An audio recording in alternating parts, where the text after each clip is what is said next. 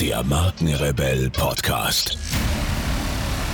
Spannende Interviews, wertvolle Strategien und provokante Botschaften für Führungskräfte und Unternehmer.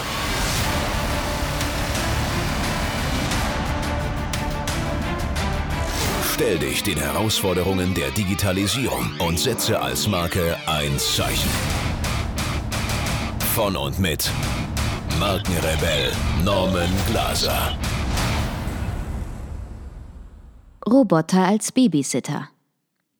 Wer die Mentalität der Jungs und Mädels aus dem Silicon Valley und andere hochmotivierte Disruptoren kennt, dem dürfte klar sein, dass längst an Robotern gearbeitet wird, die den Menschen, die uns Tag für Tag begegnen, zum Verwechseln ähnlich sind. Um eine solche Anmutung zu erreichen, muss künstliche Intelligenz so programmiert sein, dass ein Mensch, der ihr begegnet, das Gefühl hat, es mit etwas psychisch Menschlichem zu tun zu haben, mit etwas, das Empathie empfindet, Freude, Sehnsucht und, als höchstes der Gefühle, Zuneigung.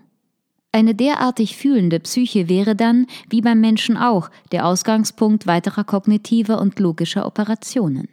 Beim psychisch gesunden Menschen sind logische, aber auch psycho- unlogische Operationen letztendlich immer auf den Selbsterhalt gerichtet. Menschlicher Selbsterhalt ist aber ohne gleichzeitige soziale und kommunikative Dimensionen völlig undenkbar.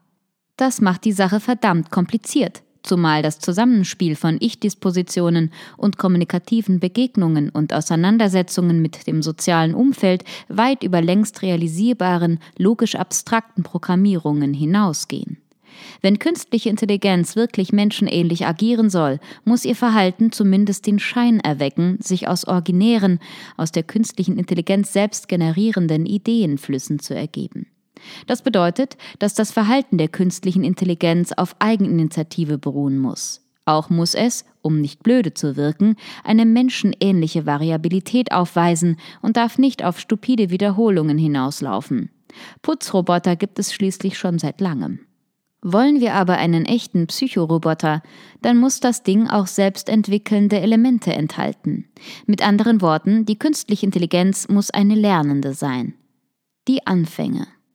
Genau diese Zielsetzung wurde im Jahr 1956 von zehn Wissenschaftlern ausgegeben, die sich am Dartmouth College in der US-amerikanischen Stadt Hanover im Bundesstaat New Hampshire zu einem sechswöchigen von der Rockefeller Stiftung finanzierten Kolloquium zusammengefunden hatten.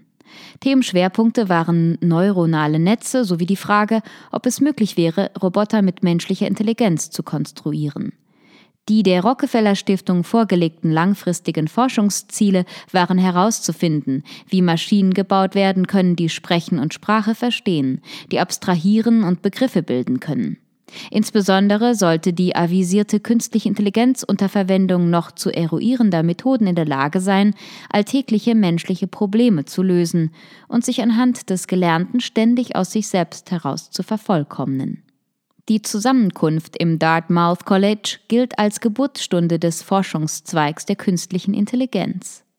Da die Fähigkeit zu lernen und die kognitiven Fähigkeiten zu erweitern eine Besonderheit ist, die den Menschen von anderen Lebewesen unterscheidet, gingen die zehn Wissenschaftler davon aus, dass künstliche Intelligenz ebenso ausgerichtet sein müsse. Die Entwicklung menschenähnlicher Maschinen müsse schon deshalb den für menschliche Lernprozesse geltenden Prinzipien unterliegen, weil sowohl die Lernziele als auch die Messparameter für die notwendigen Zwischenstadien anhand klar festlegbarer Merkmale formuliert werden können. Damit wären dann auch die notwendigen Kriterien der wissenschaftlichen Exaktheit erfüllt. Die genaue Beschreibbarkeit von Lernvorgängen ist so wichtig, weil Maschinen auch und sogar besonders dann auf mathematisch exakte Vorgaben angewiesen sind, wenn es um die Simulation unlogischer, dafür aber menschlich, psycho- und situationslogischer Verhaltensweisen geht. Die Forschungsgruppe legte somit als erster menschlicher Think Tank Kriterien für die Entwicklung menschenähnlicher künstlicher Intelligenz fest. Von Ergänzungen und Erweiterungen abgesehen gelten diese Kriterien bis heute. Die Bedingung von Lernen ist Kommunikation. Der Mensch als soziales Individuum kann nur in der Auseinandersetzung mit einer menschlichen Umgebung die für die kognitiven Erweiterungen notwendigen Erfahrungen machen. Deshalb bedeutet die in Dartmouth formulierten Vorgaben nichts anderes, als dass die Bedingung allen Lernens Kommunikation ist. Umgekehrt unterbindet die Unmöglichkeit von Kommunikation die für die Vervollkommnung von Intelligenz notwendigen Lernvorgänge. Dies, so die eindeutige Aussage, gilt nicht nur für Menschen, sondern auch für Maschinen. Ohne Austausch mit der Außenwelt ist jeder Organismus, ob auf biologischer oder auf technisch-künstlicher Basis, zur Stagnation oder gar zur Verblödung verdammt. Intelligenz will lernen, setzt die Möglichkeit zu lernen voraus. Intelligenz, ob künstlich oder menschlich, ist somit als Prozess zu betrachten. Deshalb müssen die Prozessoren künstlicher Intelligenz so konzipiert sein, dass sie sich weiterentwickeln können. Sonst wird ihr IQ niemals jenen von Kaffeemaschinen oder Staubsaugern überragen. Warum nicht mit einem Extremfall beginnen, zum Beispiel einem Roboter als Babysitter? Wie müsste er funktionieren? Es leuchtet ein, dass ein mit Kleinkindern kompatibler Nanny-Roboter die Fähigkeit haben muss, sich in seinen menschlichen Schützling hineinzuversetzen. Da das kleine Kind sich sprachlich noch nicht mitteilen kann, müsste ein solcher Apparat über ein akustisches und visuelles Sensorium verfügen, das es ihm erlaubt, nonverbale geäußerte Bedürfnisse korrekt zu interpretieren und entsprechende Maßnahmen zu ergreifen. Logisch also, dass ein künstlicher Babysitter neben logischen Folgerungen ein Programm enthalten müsste, das den genetischen Anlagen des Kleinkinds gerecht wird. Dieses Programm wäre dann auch die Basis der eigenen Weiterentwicklung eines solchen Geräts die Logik des Gefühls. Kein Organismus auf biologischer Grundlage lernt so schnell und effizient wie ein menschliches Kind. Und das, obwohl es am Anfang noch kein abstrahierendes, also denkendes Bewusstsein besitzt. Und doch verhält es sich in seiner Abhängigkeit vollkommen logisch. Das genetische Programm nimmt noch vor der Geburt seinen Lauf. Könnte das Neugeborene schon denken, würde dies seine Lernfähigkeit sogar einschränken. Die überlebensnotwendigen Instinkthandlungen würden durch berechnende Abstraktionen bis zur Blockade beeinträchtigt. Das Kind ist reines Gefühl. Es berechnet noch nicht, kann nicht bewusst antizipieren, kann nicht voraussetzen. Es hat noch keine Erfahrungen, die kognitiv zu verarbeiten wären. Deshalb ist es ja prägbar. Die Prägungen und Entwicklungen von Kindern waren das Steckenpferd des Dorian der Kinderpsychologie Jean Piaget. Piaget teilte die in der Kindheit vollzogenen kognitiven Entwicklungen in vier Phasen ein. Erstens die sensomotorische Phase 0 bis 2 Jahre, auf Basis angeborener Reflexe lernt das Kleinstkind durch Beobachtung, Nachahmung, Bestätigung und Wiederholung. Die hierbei gewonnenen Erfahrungen mit der Außenwelt konstituieren die kommunikativen Strukturen des Ich-Bewusstseins. Experimente mit Gegenständen ermöglichen die Abstraktion zwischen Selbst- und Objektwelt. Zweitens die präoperationale Phase. Zwei bis sieben Jahre. Spracherwerb und Begriffsbildung ermöglichen das Denken in Vorstellungen. Dies beinhaltet die Fähigkeit der Symbolbildung als Voraussetzung für die Entwicklung kreativer Fantasie. Ohne kreative Fantasie wäre es nicht möglich, beim Spielen simple Bauklötze in Autos, Häuser und Tiere umzuwidmen. Hinzu kommt das Erlernen von Gesetz und Regelmäßigkeiten, zum Beispiel auf der Zeitachse wiederkehrender Ereignisse wie Wochen und Geburtstage. Analog den kognitiven Erweiterungen vergrößern sich auch der Wortschatz und das Ideenpotenzial. Drittens, die konkret operationale Phase. Sieben bis elf Jahre.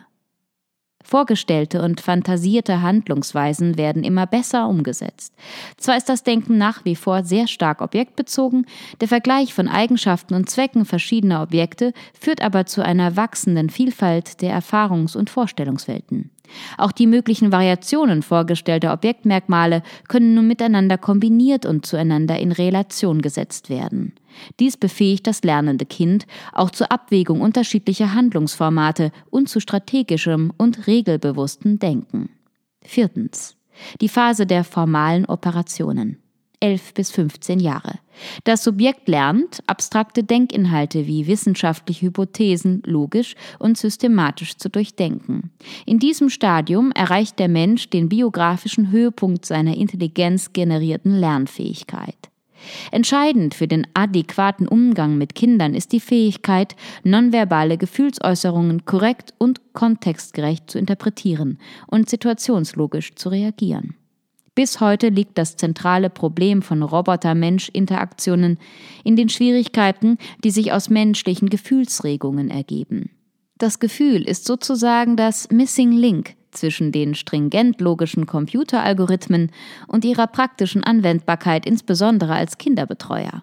Kinder sind auf Authentizität nämlich nicht nur angewiesen, sie haben auch einen äußerst sensiblen Radar dafür, ob menschliche Wärme von Herzen kommt oder nur vorgegaukelt wird. Konsequenterweise wird an Programmen gearbeitet, die Roboteraktionen natürlich, authentisch und nach Möglichkeit menschlich warm erscheinen lassen. Gefühle als zentrale menschliche Lebensäußerungen dürfen auf keinen Fall unterschlagen werden, wenn das Ziel von Dartmouth College erreicht werden soll. Nicht gerade einfach, aber der Mensch wächst ja an seinen Aufgaben.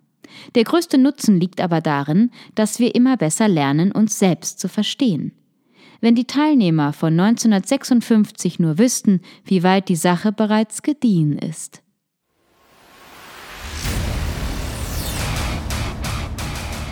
Hier noch eine wichtige Info für alle die unter euch, die sich mit dem normalen E-Mail-Newsletter nicht zufrieden geben können, die noch ein paar Deep Dives vertragen können und zusätzlich eine wertvolle Content-Lieferung auf Ihr Smartphone für clever halten. Den empfehle ich unbedingt unseren neuen und vor allem kostenlosen Messenger-Service.